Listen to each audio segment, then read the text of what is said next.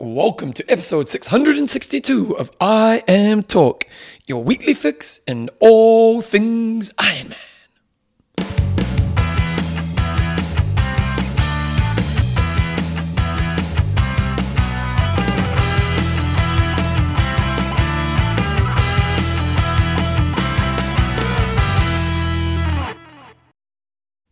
Radio team, welcome along to episode 662 of IMTalk with Coach John Newsom and Bevan James Oz. How you going, mate?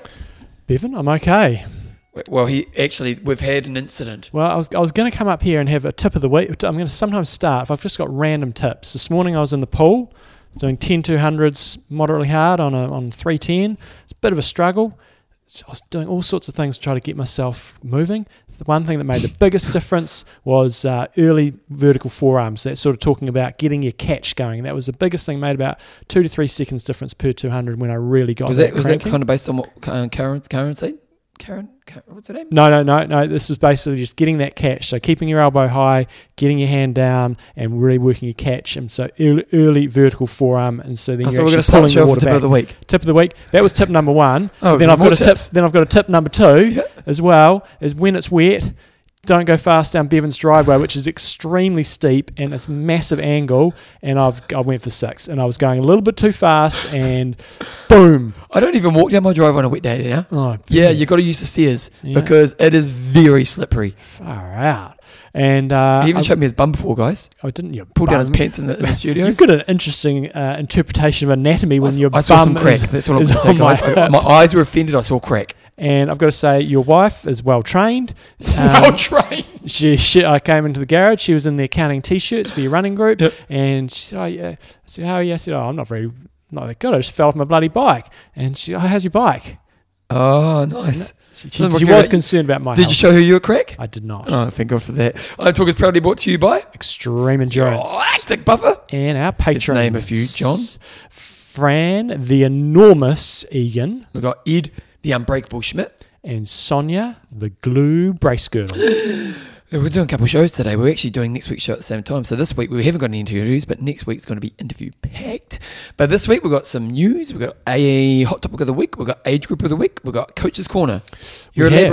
aren't you? I am elaborating on last week. Also, I did a 15k race and really just talking through when you've got two races or, or a number of races you've done either exactly the same distance or on the same course, how you can kind of break those up and uh, analyze your data.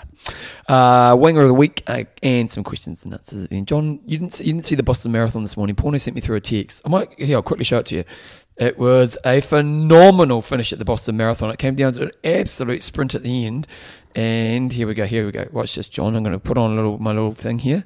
Uh, this one here is here for John. This is great People podcast. love it, and they wouldn't what have even you known guys about think this. of the Boston Marathon? Well, you, you just watched this at the same time. It was a sprint finish. That's all I need to know. Oh, it was Don't- amazing sprint finish. Okay, I won't show you. Sprint finish, good stuff.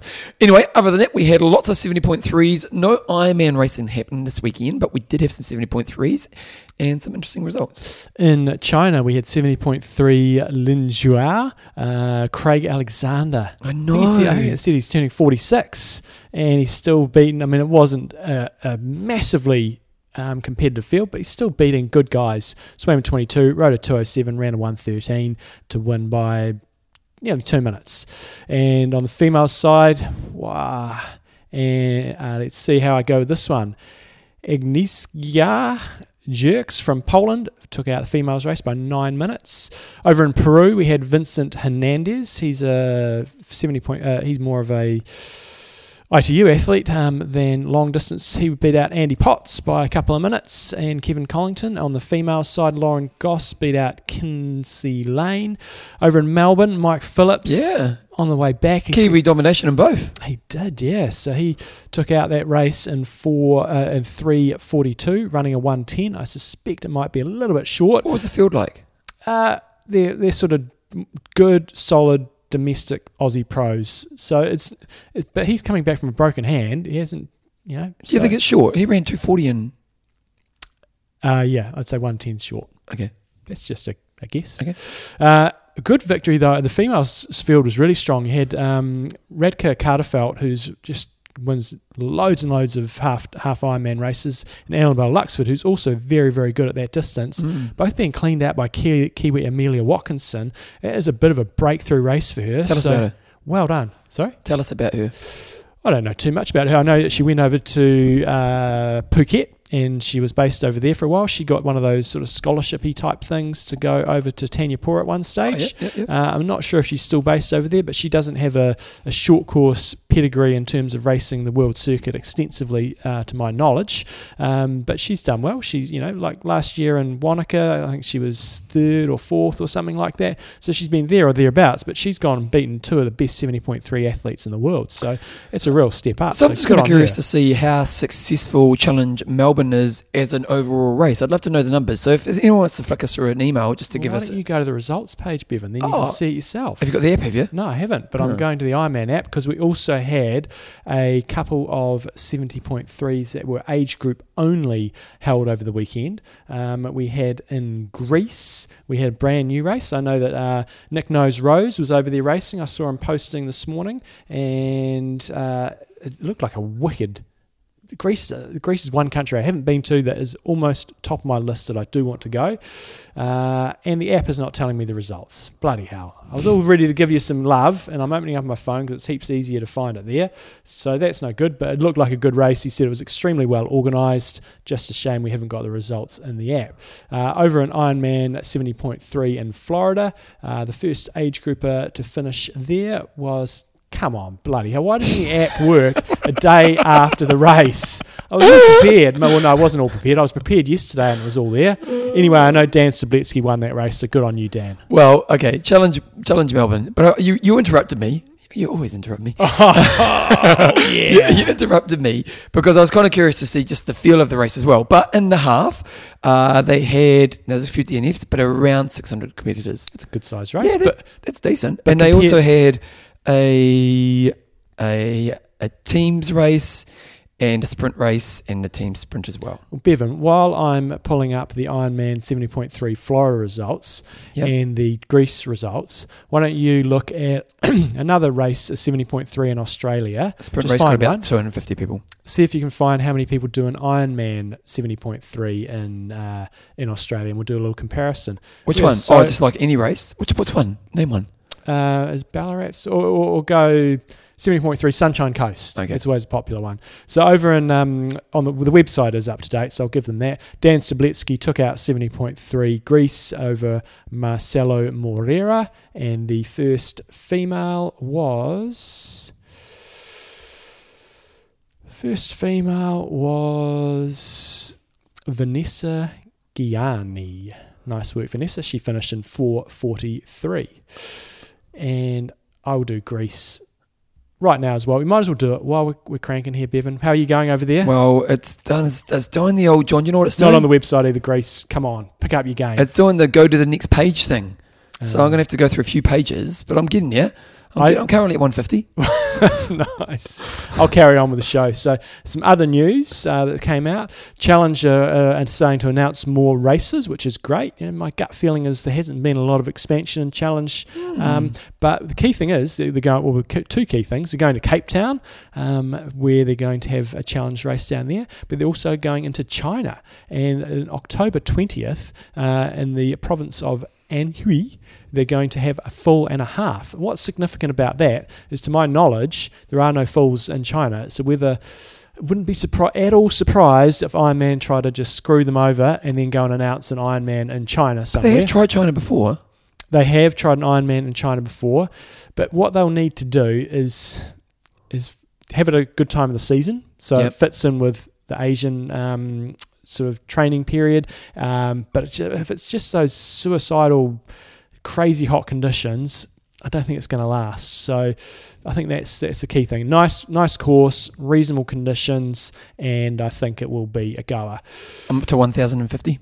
There you go. I'll, that's on how I'm going. I'll carry on. If um if you wanted to, Oh, wait a second. With you, John. yeah, We got around about, let's say 1,200. okay, So- double. Yeah, double. Yep. But Sunshine Coast is a pretty, although Melbourne's a pretty great location as well. But yep, so around double. Okay, So, John, um, I'll get back into the show now. So, we are now in this part of the news. we- We're now talking about if you want to buy an This is amazing, isn't it? It so is. Ironman put an auction up for a Kona entry, which ex- uh, basically got sold a few days ago. Uh, just in your mind as you're listening right now, what do you think US, approximately US, what do you think would be the top number someone's going to pay to go to Kona? While you think about that, this is a good thing, and, and I'm, I'm never in for them just throwing away loads and loads of slots. But the amount of money they raise from this and it goes to their foundation, which does good things, is pretty awesome. So for one slot, I've got no problems with this. No, no. Okay, John. What's my guess? Oh, you, I, I reckon $167,000. No, you're well off. Fifty-five thousand US. So it's about eighty thousand New Zealand. Um, it's interesting actually. If you go back to, I've looked at their feedback from previous winners. Um, so in two thousand, because I was kind of wondering, has that price gone up? I think that seems about the same to me. Yeah. So twenty fifteen, it went for fifty-five thousand as well. Okay. Uh, 2010, this is the person who won it in 2010, 32,000. 20, 2009, 35,000. 2008, 42,000.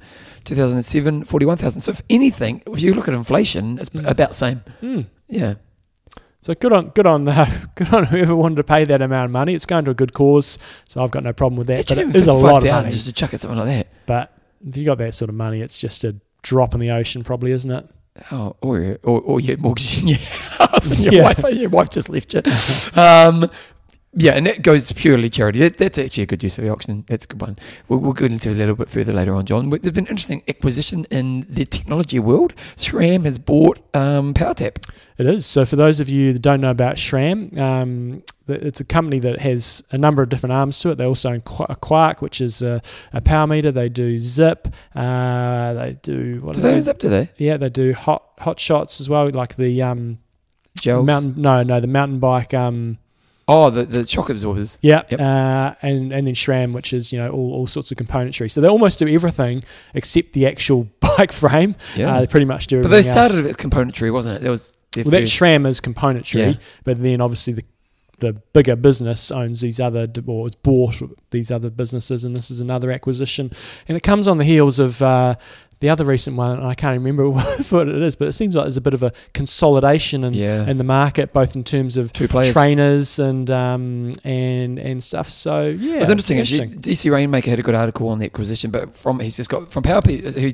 spoke to uh, maybe the owner of Power, Power Tap. Uh, it's just from Power Tap's standpoint, they felt that SRAM was a better position for long term when they were uh, just a power meter industry, especially from the inevitable shift that will occur towards power meters becoming more and more handled by the bike level or the actual bike companies themselves. So you're not necessarily going to get your, your bike's going to have power. That's forward. the thing. I think you know, as as we go forward, there'll be a power meter on the bike. Yeah, you won't you won't add it to the bike; it'll be a part. And so they're kind of just seeing the kind of future and going, actually, you either got to go into that game or you Mm. get out now. So Mm. interesting stuff. Uh, and so PowerTap, for those of you who don't know the, the, the history of them, that they were very much the hub-based system. So in your rear wheel, that's where they would measure the power. But they have transitioned into having a pedal-based, more a pedal-based system as well as still the hub. They also, as part of their company, have uh, the uh, what is it, CycleOps? Um, I think that's right. It's part of the Saris group. So they have a, a set of trainers that are separate to the power tap so it's not the whole business that's being sold it's just more the power meter side of things so Well, of, Yeah, of the originals, how many are still around? Well, in, in terms of power meters, Yeah, PowerTap was one of the originals, wasn't it? yeah, it was. You know, you'd say SRM, uh, and I, I- really don't look at the industry very well, so I, I couldn't tell you. But um, there's a few that I know have dropped off. But you know, the originals were you know SRM. I'd probably say PowerTap. Um, the very first one I ever had was a. Uh, and What was that purple one, the orange one you had? Was yeah, that was Er- Ergomo. They're no longer around. Uh, I don't know actually. Um, so yeah, but it's, all heading in the right direction. The price is going down. The quality for most of them is pretty good. So good stuff. One thing I will say, if you want to find out what Alistair Brownlee's up to, I watched or listened to an interview he did on Try Two Four Seven Mm, I watched yesterday. it this morning as well. Uh, and so there's no mention really of Kona. He's kind of just leaving things open, but it's a quite a 15 minute interview with Alistair and Johnny. Get a bit of an update on where they're at. So check it out and Tri247. But he didn't, basically, we don't want to ruin the whole interview, but there was no mention of Kona, but he didn't rule anything out. and He didn't really rule anything in. I got the impression he's, he's thinking Tokyo. I, Yes, it know, was the that impression, the I got. impression I got. And and He's he's a confident young man, and Mm. so he should be bloody hell. Um, but you know, like he doesn't seem like he's on. He doesn't. I didn't get the feeling he feels the twilight of his career. Mm. You know, like he said, I had a bad year, but twelve years, you're gonna have a bad year. You know, I'm, I'm still, and he's saying that he's healthy. Uh, he's got a few grazes like John. Showed us his butt crack, and uh, but he's he's healthy and he's injury free right now, and he sounds like he's been pretty wise in trajectory back. It'd just be interesting to see where, where he, he totally changes the game if he comes back in. Uh, Can he now?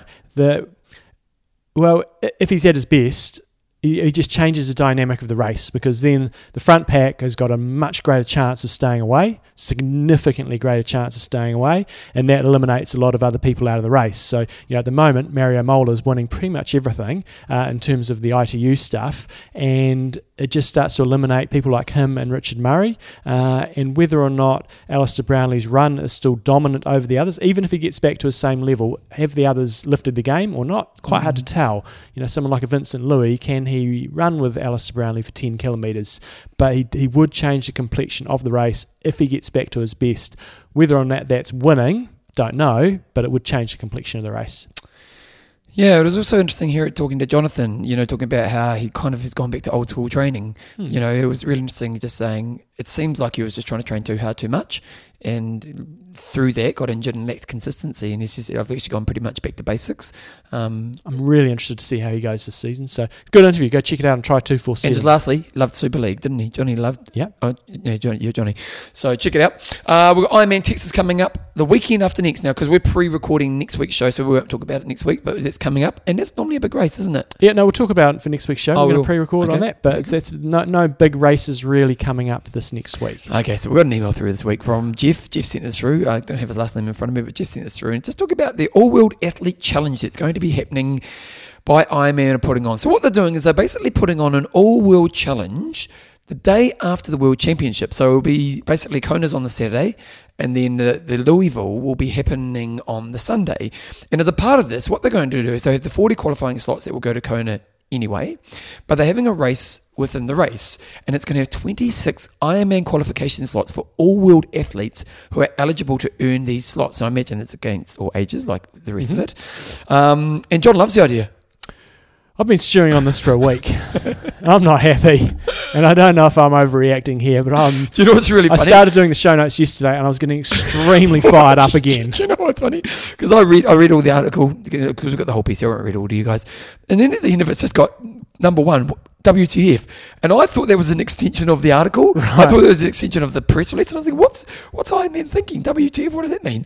And then and then and then I started reading more, and then I said bullshit. And I said, "Oh, it's Johnson." Just wanted to make sure I get all my points across. okay, so tell us what you think, John. So first, there's 26 extra slots. The second thing is if you're an an AWA athlete, and AWA. bloody hell, that was the one thing to get you fired up. Uh, you- there, was a, there was a video clip that they released on Facebook, and the guy was calling it AWA, not AWA. Oh, okay. AWA. Every bloody sentence was AWA, AWA, AWA. I was like, what is that?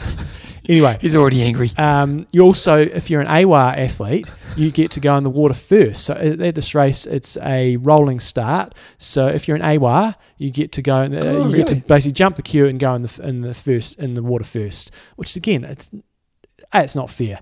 Um, and then sec- the last couple of things was they're going to have a special lounge for AWA athletes and also a Kona Which, viewing which, party. which, and you get special seats in the awards and banquet session.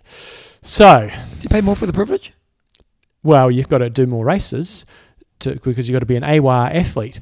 So, I guess maybe that's Is it, a is it good AWA or point. just so AWA is Well, he was calling it AWA. Yeah, okay. AWA. no no no? Uh, what's AWA level? Okay, so good question. You basically need to be in the be in the top ten percent on their ranking system. To get on the ranking system, you need to do an Ironman branded race. You can have your three best races counting in terms of the end of the season, and to get uh, to be in the top ten percent, you need to, well, you need to, to score points. You basically need to be in the top ten percent. So I did a quick look in my forty to forty four age group from last year, and there was two thousand eight hundred and sixty athletes listed, which means you basically need to be in the top two hundred and eighty six to get In, in your age group. Yes. Okay. So to, to be to So get it's a lot of people AWA can go do status, this, isn't it? yeah. So if you do three races, One Yeah. problem they could have. So that's just your age group. Yeah. So we're assuming overall age group. Now you're in a pretty popular age group, Yeah. um, but we're assuming So I think there's 13 or 14 age groups, isn't there? So let, Yeah. let, let's say there's, I don't know, 5,000 people that have AWA status. Just pluck a number out of the air, shall we? But, you know, it's, you don't, you, you certainly don't have to be Kona level to get I don't the think be, I think more status. three or four thousand Okay. because you're in a bigger bigger Yeah. field. But still, yep. Anyway, so if you've got that status, you can go in there. First, right, let's see if I can Point go number through my one: points. WTF. It's just what the hell is going on here? Not what the hell is you know W2F. Why would you have? It's almost like they're trying to create a championship race when The champions be most of the best athletes are in Kona, or Yeah. a significant point of them. So that's point number one. Um, the other thing that really gets on my nerves, so say for example, you're doing your first Ironman and you haven't done any other races. You maybe finish third in your age group. Uh, somebody who finishes behind you is going to get a slot. But wait a what the hell? What happens here? So, let, let me give you a scenario. So let's say you're in an age group and there's so forty to forty-five. let's say there's, let's say there's three slots. Okay, normally in like a normal race. Yep. Yep. You finish fourth, you don't get it. Let's Okay. assume it doesn't Yep. roll down. Per- If somebody is an AWA athlete finishes one place behind you, they'll get a slot because there's going to be an extra one slot per age group. Uh, What? That's just complete and utter bullshit. yep, it's bullshit, John. I, keep going. I keep just can't understand that. Um, there was also a good comment. Um, you know, you can keep finding these slots, but there's still no equity for females in Kona. Just like every week, there's like an extra ten slots slots coming up all over the place. Uh, there's too many athletes in Kona already, so you just boom, chuck another ten in the mix. going. Do, wait, do we know that this has not been taken away from us? Or are we thinking this is adding more people to the race? Well, it must be, mustn't it? What, what's just why? Yeah. Um, I guess my big question is d- Does an announcement like this really make much of a significant difference to entry levels? You know, it's pissed off me, and it's I'm sure it's annoyed a hell of a lot of uh, the, you know, the hardcore Ironman audience. Do people, does it, does it really make extra, that many people extra enter? It will make a few, but really that many extra to annoy your audience? How many? How many? How many in your Kona? How many people in Kona in your age group were racing? Sorry, I do not understand the question. So when you did last time you did Kona, what age group you were in? Thirty. Yeah. So I- you- I'm just going to take a guess, a couple of hundred probably. So the top ten percent of the field, who are the two hundred and fifty who could have been here, would have probably qualified in Kona elsewhere anyway. Oh, you're confusing me, Bevan. I'm not following. Well, you know, because you're saying, because you're going to say, so the all world athletes, you're saying there's 230, whatever, who are in that 10% of the all world athletes. Yep, 286. Yep. So if you're in the top 10% of the best in the world, you're probably qualified to go to Uh, that year no, because it's because you can you can bang up three races in a row. Oh, okay. you so it's not just based on one it's, result. A, it's a loyalty scheme, okay. which okay uh, cool. yeah. Yep. So, um, yeah, I, I- guess one of the things that annoys me the most about this is just being fed all this dribble. Um, we're doing this for this reason, this reason, and it's like just I understand you're doing it to try to get more entries on the line, and you're trying to justify all these different reasons. But anyway, I do try to look at things from their point of view, Okay. improve my empathy. I'm trying to think from why are they actually doing this? So you're trying to reward lo- reward loyalty and get people to do more of your races. I get that. I get it's a business, uh, and a lot of Ironman promotion and marketing is, is based around participation and and getting people into the sport and anything's possible you can do it you know so on and so on and I guess another angle here they are and I, don't think they're doing it correctly, but they are probably trying to look after the the elite side of the sport a little bit better. So I get those. That's the only two points I could come up with though as to why the hell they would do this. The, the, one other thing that annoys me a lot as well is what are we now? We're in April, and this race is in October. How many people have not got their race calendar sorted out in terms of going and doing an Ironman now, and then all of a sudden you just go and throw another one in the mix? You know, if you're booked in for, you know, Ironman Boulder or whatever it is in America, and then and you're trying to get a Kona slot, and then they go announce this, you're like, oh, what the hell? It's I cannot see any positiveness in this. Bevan, am I going loony, or is this complete another I'm just rubbish? kind of wondering why. I'm just trying to, while you were talking there, I'm just trying to find the results on Louisville from 2018 to see how many athletes um, actually competed. And is Louisville struggling? Well, they, they must be. Uh, That's the only rationale. You know, they, they're putting extra, they put extra slots in places where they want to get more bums on seats, and that was a comment that came out when I posted this on our Facebook page. Um, there wasn't a lot of positivity on the, when I when I shared the post on Facebook, and I do want to come to one comment because I do want to make a few points on it. Uh, yeah, just go and watch the clip. it's pretty annoying. The guy is called Keats McGonigal, uh, and it's pretty annoying. Um, a lot of Rob, Rob didn't- didn't- Shelley, if the whole concept doesn't piss you off, guaranteed the way he says "Awa" will. So that was good. Um, uh, where is it? Vo- uh, Volker the Vascular Viking Voigt. What next? Uh, a vegan hipster challenge at Ironman Cop- Copenhagen. So happy I went to Kona the old school way. Um, the one I wanted to get to was good old. Uh, Annette Lee says, it just says the race isn't selling. They're getting desperate to get bums on seats. I wouldn't want to be an AUR athlete who gets to Kona this way. Either you qualify because you're the best on the day, or you do the hard yards as legacy athletes. Don't, don't waste the Kona experience even more. One thing I will say is if you did get one of these slots, I've got no issue with it whatsoever. You go to Kona and you go and do it because you play by the rules. And if you get a slot, I always say you go get it. I've got one of my athletes who's coming on the Kona camp, and she won got won one of the slots uh, to get to Kona Oh, okay, um, through, through that. it, yeah. And I'm like, fantastic. You go do it. The rules are wrong, but you, you do it. Finn Swager, Ironman is a company. They want to make as much money as possible. What? Do, why does it keep surprising people? I, I don't see the problem. Qualify one way, qualify the other. Only you will know how much value it actually represents, how much or how little work you put into it. If a poor qualifier damages your personal brand, as a proper qualifier, choose a sport where an athlete's body or non-profit sets the rules, not a company. To do well in Kona, you still need to be an amazing athlete, no matter how you got there. Ironman will keep maximizing profit. That's their job. They will go as far as they can without damaging the Kona World Championship brand too much. If you keep coming to Ironman uh, races, it means you're still buying into the brand.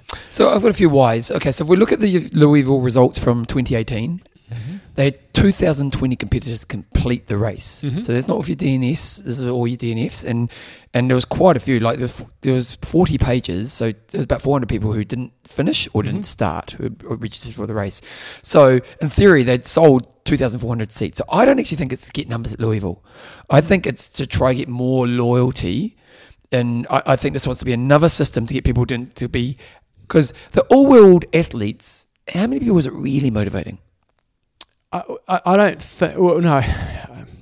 I think it's a not for a lot of people. It's a nice little thing to have at the end of the season. You go, Yeah, "Oh, exactly, I- exactly. At this I got stage, gold. yeah, Oh, you, you get an email at the end of the year. It's oh wow, well, okay, cool. And you might get used to get a prize, and you're not quite sure if you get a prize. Yeah, you get a key and a sticker. There you go. So there you go. That was worth the three thousand bucks you spent on races. But so so what what's happened here is I don't think it's because Louisville's struggling.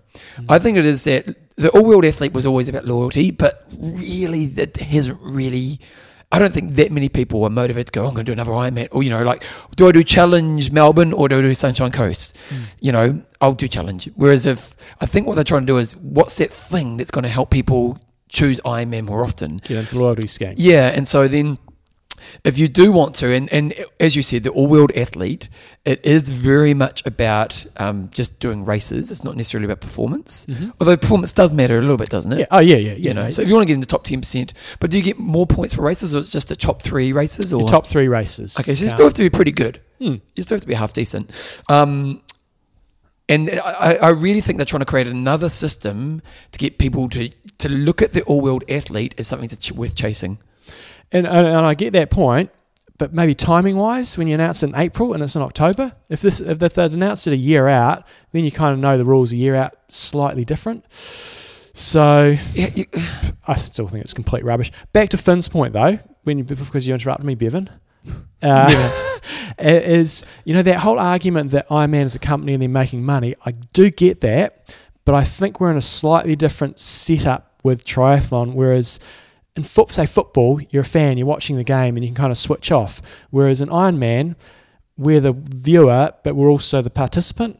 So Not really just the find viewer. it- Sorry. well, who really views Ironman? Yeah, no, yeah, I agree. So we're, we're more vested in the sport. We're actually doing it. Whereas a lot of sports, which are run by companies, you know, all your football teams, your basketball teams, their businesses, I get it, they're trying to make as much money as possible. but yeah, triathlons or Ironman's It is interesting as well because, like, you think of basketball, who's the market? Well, it's the fan. Mm. Because who makes the money for the basketball? It's the advertisers, it's the merchandise, it's the sales of the seats and all that kind of stuff, the TV rights and all the rest. That's where you make your money. So you've got to look after the fan.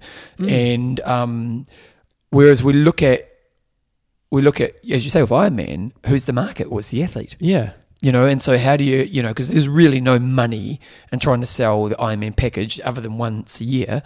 You know, so it's you really got to get how do I get more dollar out of the I think they're just on a real knife edge of really pissing a lot of people off.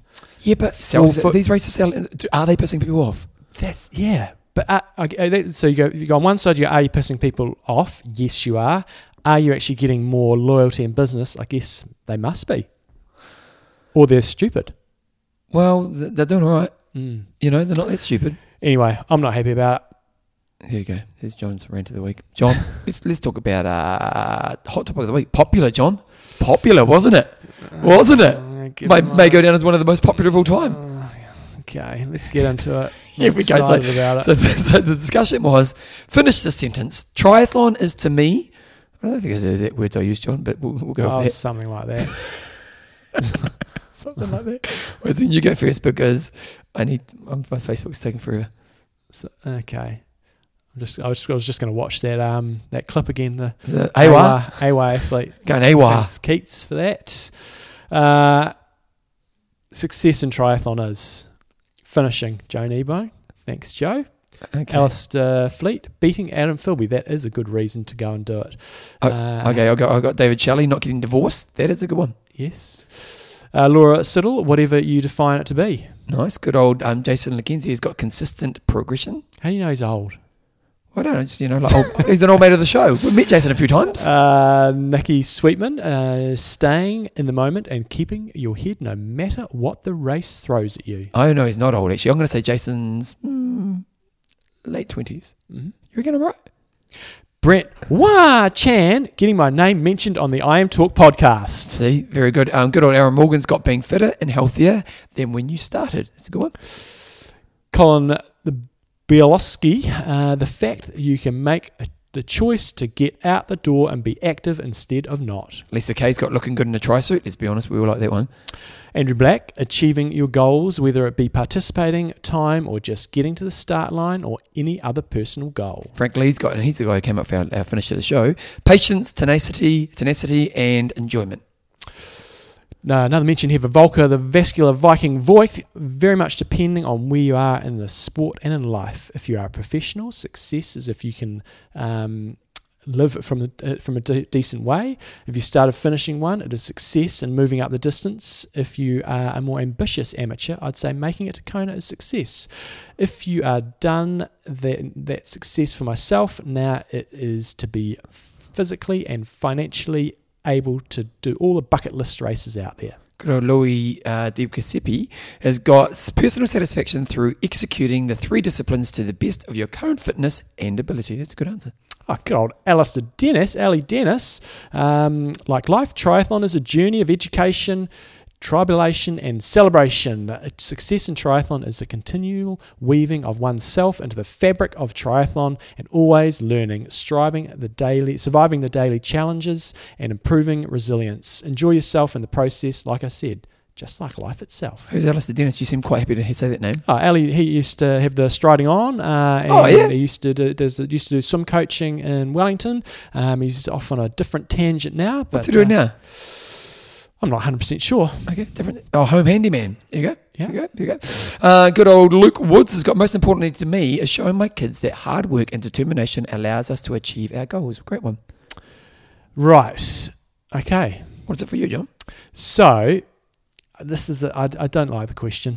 Um, Well, but- 70 other people did. but what would have been interesting is if you'd asked um, what was it? What was it? Was the actual question again? Uh, success in triathlon success is. in triathlon is, and then maybe um, if you ask this person that question ten times and they had to give a ten different answers each time, what their tenth answer would be, I think would have been more interesting than the first answer because the first answer is always, you know, Are you, are you going to undermine every answer here, are you? no, I'm not saying they're not. Like if I had to answer this, I'd say success in triathlon for me is something like meeting daily having a daily challenge or something like that, and, and yours is going to be being the best version of yourself or being a better version of yourself. Yep, and I'm like, "Oh, okay, great. But if you delve down a bit deeper and get a But- but a psychologist into it, But, but, but what's wrong with that? that's okay.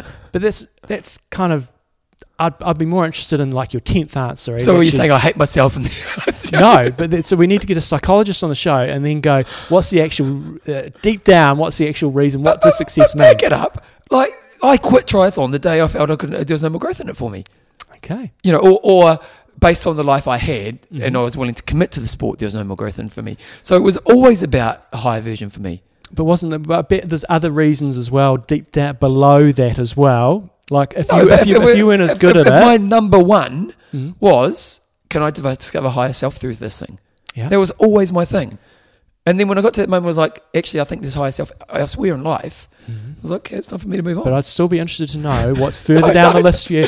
Well, there's other things. Like I love training. I love com- competing. I loved I loved doing well in races. I loved hanging out with my mates when I was riding. I loved being in nature. There's lots of other things, but And my main driver was always higher self. Okay, it's fine. But I'm more, I'm more interested in those ones down, deep down below. Not that first one. Too my mother cheesy. never hugged me. Sorry, exactly. There you go. Now we're getting somewhere. Bevan, open up. Look at the rainbow. rainbow. changing the subject. He's trying to get off point. His No, mother my didn't mother love was a bloody good hugger. There we go. My mother was a bloody good hugger. So, but it is, yeah. I, so, what, what's your point? You My- you don't think people are honest? No, no. I'm saying the first answer is always great, but I'm saying. Okay, what's your the other- 10th? My tenth. Because you said, would you say, don't you have? Sorry, my tenth. Well, part of the, I know for me, and I, and I don't I don't know if I want to go into that, that closet or not. We go. But you know, um, I was a fourth child, and you always try. I, I know that I would have been So doing sport yourself. is to get attention, and, Okay. and and and then another one would be you know at school when you do well at things. Then and again, I moved into a school where I didn't know anybody, and it was a way to So is success in triathlon you getting attention? Well, if I delve deep down, Because that's a different question. That's why do I do it? yes, fair enough. Maybe you should we should have just read Oh, the question. ah, because the why is okay. So maybe well, this is a question for another week. the deep dark why you do the sport. Yes, but will we get any honest answers? Well, you just gave one. yeah. Why? Because I was at a different stage of life when I started. Because like, why did I first start doing fitness? It was uh, my only choice. You know, like I, I really, you know, it was the only the only area of life that I had light. To, you know, and it was a, it was a glimmer. And then that opened me up. But then when I found triathlon, I'd already kind of done all that stuff. The why was purely about, oh man, this I can find higher self, and that Mhm. was always my driver. So, so success in triathlon for John is winning daily, but the Mhm. why might be a bit deeper and darker. Yeah, we we need some psychologists on to, to really delve into that. Now, before you post this one, I want this one. So it's Oh, what this is crap. what concerns you about being a triathlete, and it's not the sport or anything like that, but you know what personally concerns you. Is it getting knocked off your bike? Is it dying in the swim from a heart attack? So I don't know if you want to reword this somehow, so we actually try to get the right answer. What right personally answers. concerns you? Yeah. And that, it, is, it is those sort of dan- danger things, um, Okay. or what worries you. You know, get it, your knees stop working as you get older, and you can't can't run. Um, so yeah, Okay. so you Okay, try what to are your try to concerns individually around doing triathlon? Mm, Okay, that- that's where I'll put your concerns individually, great. not about the sport as a whole. and then we'll get some some good honest answers. you just undermined everybody, John. Okay, John. Um, good at that. What have we got next? Let's have a look here. Let's Extreme- quickly do the age group of the week. We'll do. Oh, no, do sponsor. Sponsor. Extreme endurance. Your lactic buffer. Proven over a decade of testing of the data to support it. Reduce your soreness, improve stamina, and accelerate recovery. Gain some advantages used by Olympic, professional, and collegiate athletes. Reduce your lactic acid, reduce your oxidative str- stress, reduce your creatine kinase, increase your aerobic threshold. All those benefits can be with you within 72 hours. So I've got a mate over in Singapore um, who's just got a pack and he's sort of saying, I've got a race coming up. When should I start using it? And I said, look, as long as you start using it, you know, at least 72 hours before, you'll be fine. But I generally say, you know, you want to be on it a good week, before, uh, at least a week. I'd say nine days before your key race. Yep. Um, but if you're doing any training, you know, some solid training outside of that, then Uh, get now, on it. So, how many do you take a day? Uh, three in the morning, three in the evening. Okay, and you've And- got to make sure you do that, don't you? You, you do, but I don't think you're going to get completely derailed if you miss one dose somewhere along the way. So you don't need to be panicking because I know some athletes with OCD. Um, if you miss No. one, uh, I, I Not just- I triathlon. just, just don't think it's going to screw things up. So check it out, xendurance.com, uh, or you've got your .co.uk or European sites, uh, or if you're a Kiwi Aussie, you can check it out, coachjohnnewsom.com. So get on it, get yourself nice and fast and recover And quickly. we've always had great feedback about this product. Like I remember when we first put on, we're like, oh, I do want to do a supplement. Mm. And then, you know, then we started, you know, people started using it. I was like, man, this this stuff's great. So, I Still remember the first time I used it, and it, ma- you know, it, and I've had multiple times afterwards where it has proved uh, its worth. But that first time, I just remember I was just like running, and my legs couldn't keep up with with what, how I was. Like Road. Runner. I was like bloody hell, and, Road and then Runner. bounced back real quick. It's awesome. Check it out, xendurance.com. do you want to do a quick age grouper? We've got, we've got six minutes. okay. Okay. Uh, tell us tell us something about yourself, Bevan. Age grouper of the week. And we're going to look at Ironman South Africa from a couple of weeks ago. Uh, John's going to pull up one right now because we're actually, now what we're doing in the next couple of weeks is John's heading away. Where you going? I'm going to walk the Routeburn. Oh, nice. Yeah. Isn't the race on next weekend? No, that's the week after. Um, so next week we're going to interview the guys from Everyman Every Man Jack Tri team, Mm-hmm. um, and then we've also got an interview of Mac Ah, Mac Ah, Yeah. and we're going to do that really soon in, in our time, and we're going to do Macca over two weeks because we're going to do an interview about Super League because we love what he's doing with Super League, but then we're getting Macca on for our gods of the '90s, and we're going to get to Macca to talk about the men of the '90s. Who is the greatest of the 90s and both long course, because we're going to divide it up a little bit more as we hit the 90s Mm-hmm. and both long course and short course. So you've got that coming up over the next couple episodes. John, who's our age grouper? Um, and South Africa, which was the African Championships. Holy smokes, there's some fun. Oh, they did have the short swim. Sorry, I was thinking, holy smokes, there's some fun. These are still some oh, you give me a hard fast time with Thorsten when I said that too. Yeah. Um, so the male, 45 to 49, Mark Pelou went 8.36.24. What did I say last week? Now you said, I think you add 30 minutes on. yeah, you said add 30, especially at that end. Yeah. So that gives him uh, 906.54 officially. Uh, and Nice. took out the age group by 14 minutes. Wow, that's pretty impressive. That is, and that's a very competitive age group, the 40 to 5 to 49. So swam 30 minutes and 25 seconds, rode 454, and then ran a 305. Wow. That's Very a good effort, mate. Love your Very work. good effort. Mark Pelou, you are our Age grouper grouper of the week. week. Love your work. Okay, guys, we're going to go to pause right now. We're back in a second with uh, what's going to be next, John. I'll put some music on. What's going to be next on the show? Coach's Corner. So here's some music for Coach's Corner.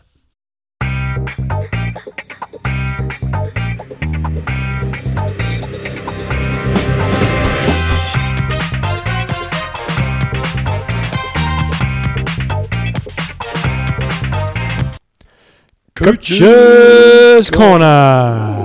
Okay, here you go. mate. you go. That was quite loud, okay. so what's Coach's Corner on this week? So wait, just re- just, just tell us what's happened is we've done the interviews. We did a great '90s God, didn't we? With, with Chris McCormick, you'll hear that in two weeks' time. Unbelievable interview. But John's computer because he's when on, on the old brick. he's on the old brick. So now his brick stopped working. So now he's got my computer. I'm holding my iPhone, and so I'm trying to do show notes here. I don't know what's Ah. I happening, John. I feel like I've got the power. I got the power. Anyway, this week's Coach's Corner is really. I did a 15k running race the week before last, and it's really trying to talk you guys through how you can sort of analyze your files. I know I've done a little bit of this in the past, um, but this is more looking at a run specific file. But of course, you can transfer this across to other disciplines. One thing I do want to reiterate is when I'm when I've been talking in the past about you know using a, a TT to predict your zones or a half Ironman to give you an idea of an Ironman result, you've got to use that as just a starting point, and then you go out and do your training. So some people say to me, "Oh, well, I did this 10k, and then you said you could do this for a marathon, and then that would transfer across to an Ironman." It is is a starting point, and it's usually a speed limiter. So, for example, if you're taking your marathon time and trying to extrapolate that out to a, an Ironman, then you'd probably say, okay, I think that is going to be my speed limit based off that time rather than necessarily a target. So just want to make that clear that all those things I've talked about in the past are starting points. Anyway, as I said, I did a 15k running race a couple of weeks ago, and this is basically the process that I go through when I'm looking at my files to compare um, race to race and try to understand uh, the performance, whether it be good or bad. In this instance, my race recently was good. The previous one was okay, um, but just having a look at the And there's a two you get between these. There is, yep. So, first thing I, I generally say uh, to athletes is you look at four C's. The first one is conditions, uh, because that can impact your time. Obviously, wind and running races can play a bit of a, a role, especially if you've got to be doing an out and back course and you're going to be into a headwind all the way back. That you know that's when you're getting tired and can just grind you down a bit. Often your times are a little bit slower.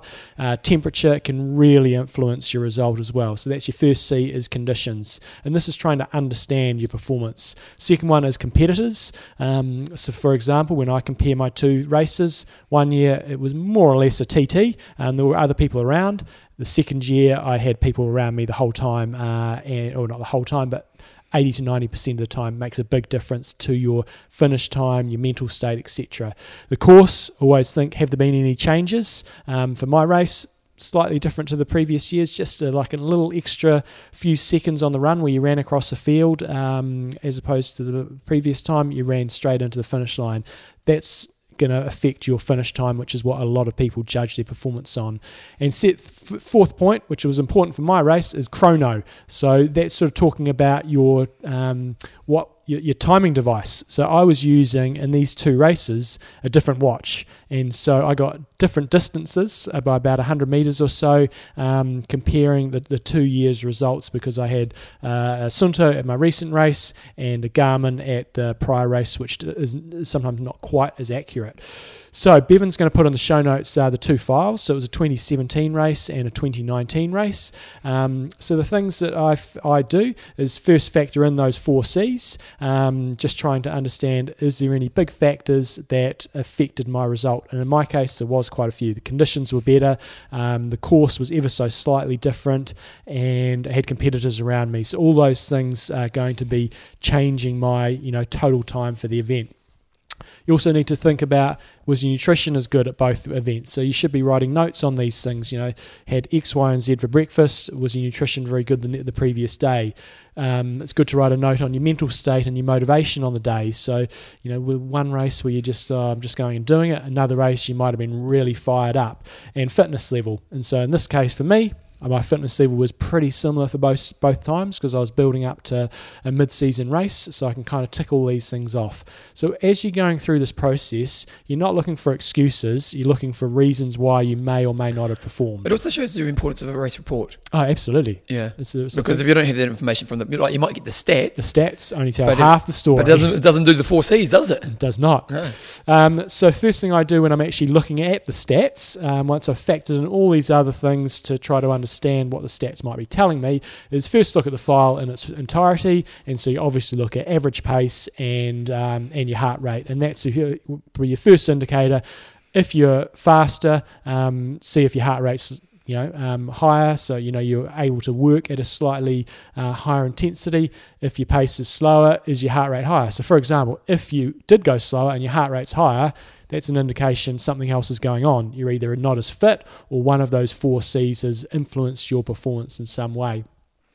Um, if you had a poor race, you know, trying to think what was the reason. Um, was your heart rate too high early on? Um, so that's something I really look at. Was your pace too fast early on? So then you can break these break your file into segments. So that's what generally what I'll do is go, right, I'm going to break this file. And if you're on TrainingPeaks Premium, you can do this. You can break it into thirds or quarters. You basically manually go in there and select different parts of the race. So you can look, as I said, heart rate too high early on. Was my pace too high early on?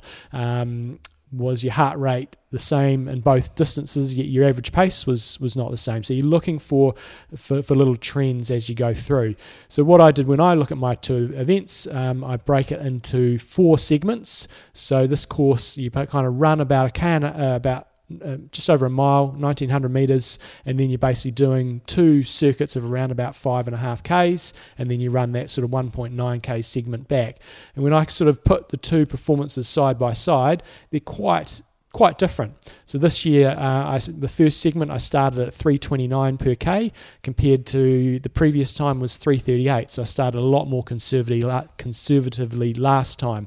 Um, the middle segment, uh, or the middle laps, I averaged 337 um, two years ago, and then 331 this time. And then this is where it starts to get a bit more interesting. The, the the second big lap um, two years ago I went 338. This year I went 330. So significant difference there. And then the final part of the race so was uh, uh, pretty similar. In 2017, I went 332 average for the last section. This time 333. Yet my heart rate was pretty much the On par, same really, the whole race, really. across the three. So it really tells me, you know, yes, I was in um, better performance, but I was in better, better, had a better race. But why was that? Um, and then then you look back through your training diary, and I had actually prepared a bit more specifically for the race This uh, year? This year, this time round, and then I look back at all those other factors, and I kind of start thinking to myself, well, would I have been so fast if I hadn't had those competitors around me? If I hadn't had um, the good conditions and I was fairly highly motivated. So, again, I've flipped that around. If I had the poorer result this time, then you're kind of looking for reasons why that might be. So but, that's kind of what I do when I'm looking your at heart file. rate's saying, it seems like you're just faster. Yeah, yep. And but but why was I faster? And so you're trying to look for reasons. And equally, if I was slower, why was it? You know, if I just flip those two years around, then I could go, okay, there's there are mitigating factors here why I wasn't quite as quick. And so, what is your answer? What is my answer? Is Competition. don't know is I guess the, the main theme I'm trying to get across here.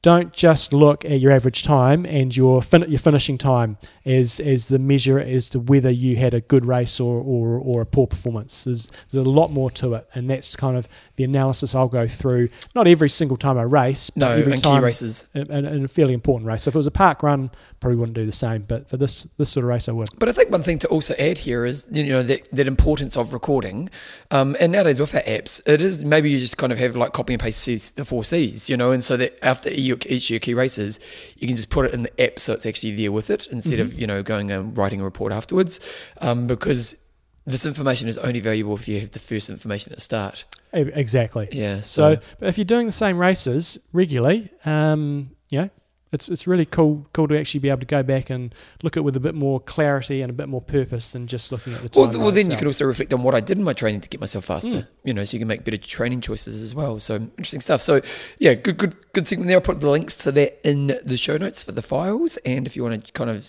learn about that, just remember the four C's are conditions, competitors, course, or chrono, and uh, you can use that to make yourself a better athlete overall. John, let's do winger of the week. You, you said you were going to have a number from last week. Do you remember what it was? It was fifty-one, wasn't it? Was it? I don't, I don't know. You said you'd know. Oh, yeah, I did. I, th- I thought it was 60, but let's go. Actually, you know what I thought the other day? Here we go. We should do 33rd every week.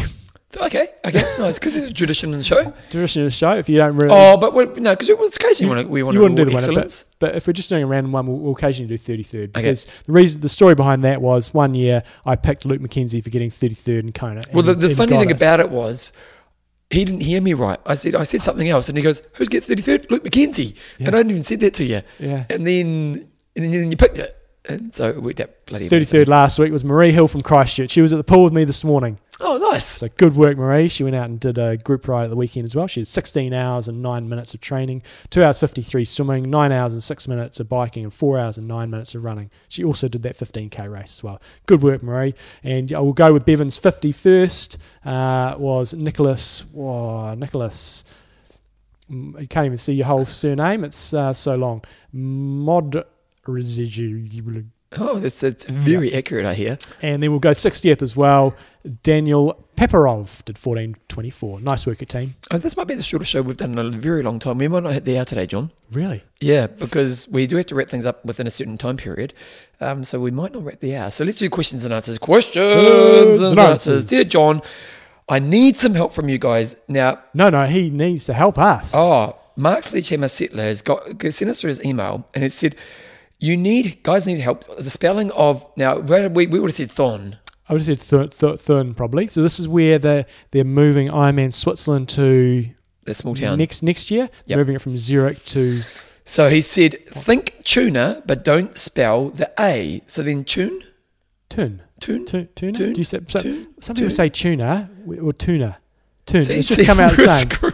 So, I, I- what do you say, tuna or tuna? I say tuna, I but a lot of well. people say tuna. Tuna, I suppose it's probably the American way of like a saying it, piano tuna. tuna. Yeah, but either way, you should come out with same, pretty much the same tun. Tun. It's 20, k- 20 k's from Interlaken, uh, where you can go and get to the nice touristic stuff in the mountains, like the Jungfrau. Oh, and so on. I assume that if you get to Zurich, you'll stay there three days and leave. I assume if you go to Thun, you'll be you're in the middle of the mountains and stay longer. So Good there you go. point. Yeah, it is a good point. Make more of a holiday out of it. Yeah. Again, Although if I went to Zurich, I'd hang out in Zurich for a while. Yeah, but if you if you were a, a Euro athlete and you're flying over from London or something like that, I reckon he's got a good point there. I think it's good. Uh, it's going to be a good move. Zurich has some issues with uh, too many events, and that may be the problem. The Tri Festival has a much smaller impact with short loops with their 5150, uh, and they only have to close the road for five to six hours instead of 17. Good point. Shauna the Porner sent through an email and he was uh, just saying, just listened to the podcast last week and discussion about the pre medical checks. I've also been reading a great book about the Boston Marathon. It's called Boston A Century of Running. And you'll be recording your podcast on Patriots Day. Patriots So Patriots Day. It's football America, I imagine. Okay. Yeah, what does Patriots Day? You're asking the wrong I imagine person. it's to do with Patriots. Um, is it the is it the football team? yes, yeah. The national holiday. Oh, okay. it'll, be, it'll be surely Army. Um, and the marathon would have been run on Tuesday morning when we're doing it. So I checked the results and, tell, and, he, and he actually sent me the text about the sprint. Love your work. Ironically, there was a section about medical checks in the book. From the first Boston Marathon in 1897, they were concerned about the health implications of a marathon. Women were prohibited due to this reason until Bobby McGee and Kathrine Switzer proved them wrong and that's a famous one where the race director tried to pull her off the course.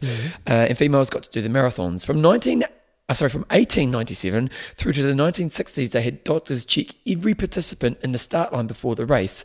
It was five different doctors checking, checking participants for a long time. Can you imagine that nowadays? I know, but even back then, I would have thought in the '60s marathons still get decent turnouts. Yeah, that'd be, that, well, that's your job now. You, how many Ah. people did Boston Marathon in 1960s? He's also got here anyway. Um, they had to give it away a long time ago because the race got too big, and they're basically people to sign waivers, as we all do nowadays. So there's your health gone, just sign it away. We trust you. You've looked after yourself. Okay, here we go. Here we. What do you got here? Boston Marathon, 19. Oh, it's all going to be about Kathrine Switzer, isn't it? So maybe I'll go the year before. Say result 61. Okay. The next email we got here. Where'd you get this one from? Who sent this through? Um, Finn Swager sent it through. Thought Now I thought it might be. April, April's Fools, but it's not. It did come out afterwards. But uh, here we go. A man who's seventy-two drifts across the ocean in a barrel. A 72-year-old French man floating across the Atlantic in a custom-made barrel said that he was in high spirits as he approached the end of his journey. After nearly 100 days alone at sea, enjoying magnificent sunrises and sunsets, the days are going by too fast. Jean Jacques let's say Salvin, told AFP by satellite this phone by week. I'm not too bored at all. The former paratrooper and avid triathlete embarked on this transatlantic voyage on the 26th of uh, December from the Canary Islands just west of Africa, aiming to reach the Caribbean in three months just by drifting the ocean currents. I think I'll arrive around 20th of April. I'm not sure where. Why is this relevant? Because he's, he's a triathlete. that was the only re- Well, you know- do you- relevance. Well, it's strange. I tried to find a photo of it because what's the barrel look like? Yeah. But um, strange that John on on somewhere I was reading on the internet yesterday, a guy who was seventy three did a two fifty three marathon. Hmm. Bloody hell. That's impressive, isn't it? How many people do you think do Boston Marathon? Now Yes. I'm gonna say thirty eight thousand. 30,000. What Okay. year was the bombings? It was about three years ago, wasn't it? 20, I'm, I'm picking it was 2014. Because we got in lots of trouble on the show. Lots of people got annoyed at us. Yes. Yeah.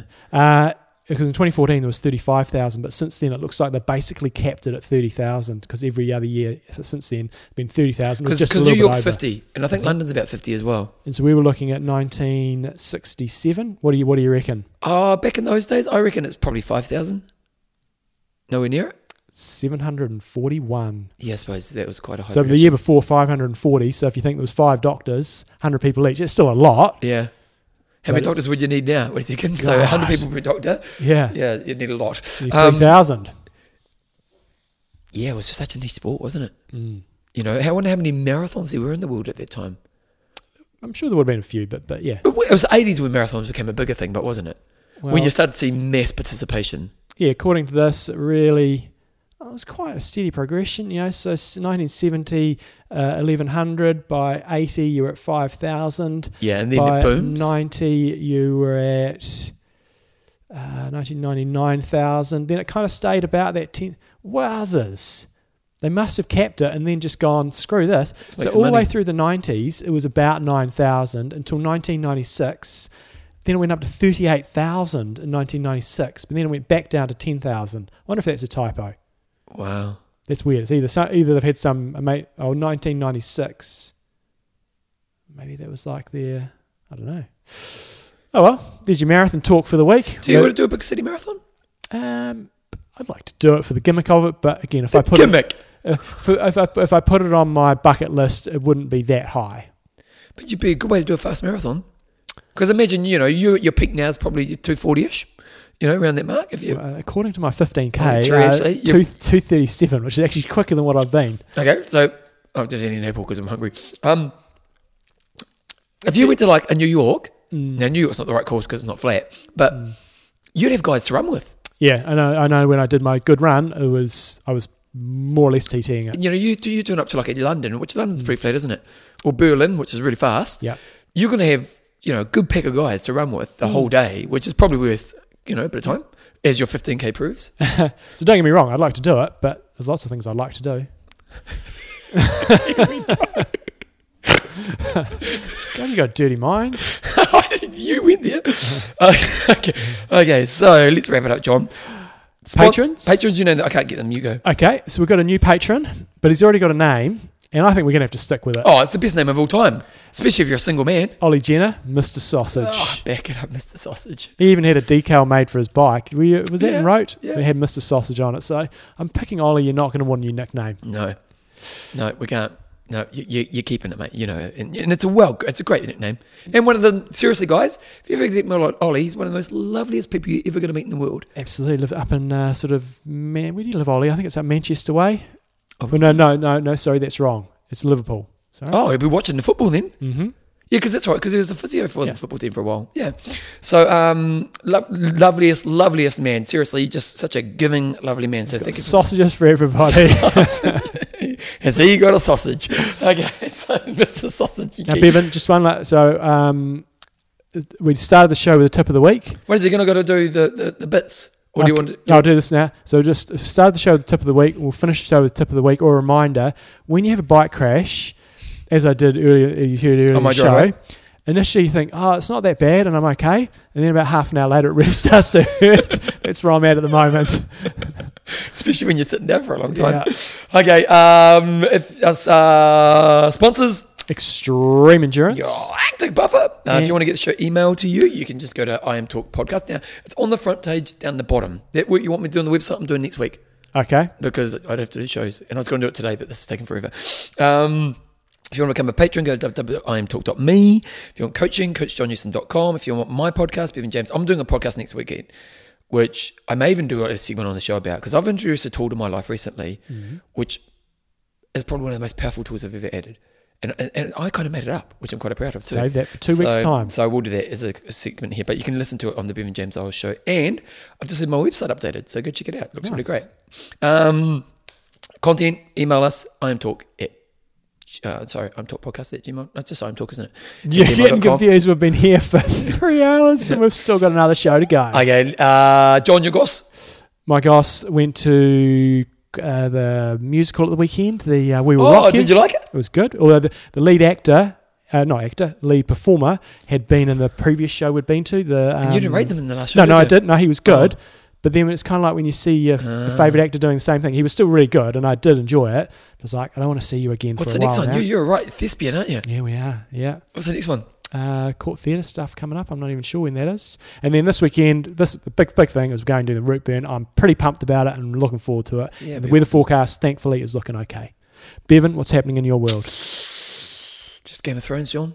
Oh yeah. Game of Thrones. I was actually a little bit disappointed in the first episode Oh, don't because there was a setup episode and they needed to do it, but you know, it just wasn't much death. Mm, You yeah. know, enough so- sex for you or not? There was a little bit. Yeah. There was definitely was. Yeah. there was one bit. this guy's seeing the prostitutes. The prostitute jumps on him. You, can, you, can, you see it from behind, but you can see her grabbing a bit to put it in. And they, they, they, they don't have much to the imagination. Let's put it that way. That's why everybody likes it. Yeah, Game of Thrones. Hey, good old death and sex. Anyway, John, let's wrap it up. We've got to get to another show. Right, Russ. I'm mean, no. Train hard. Train smart. Kia kaha.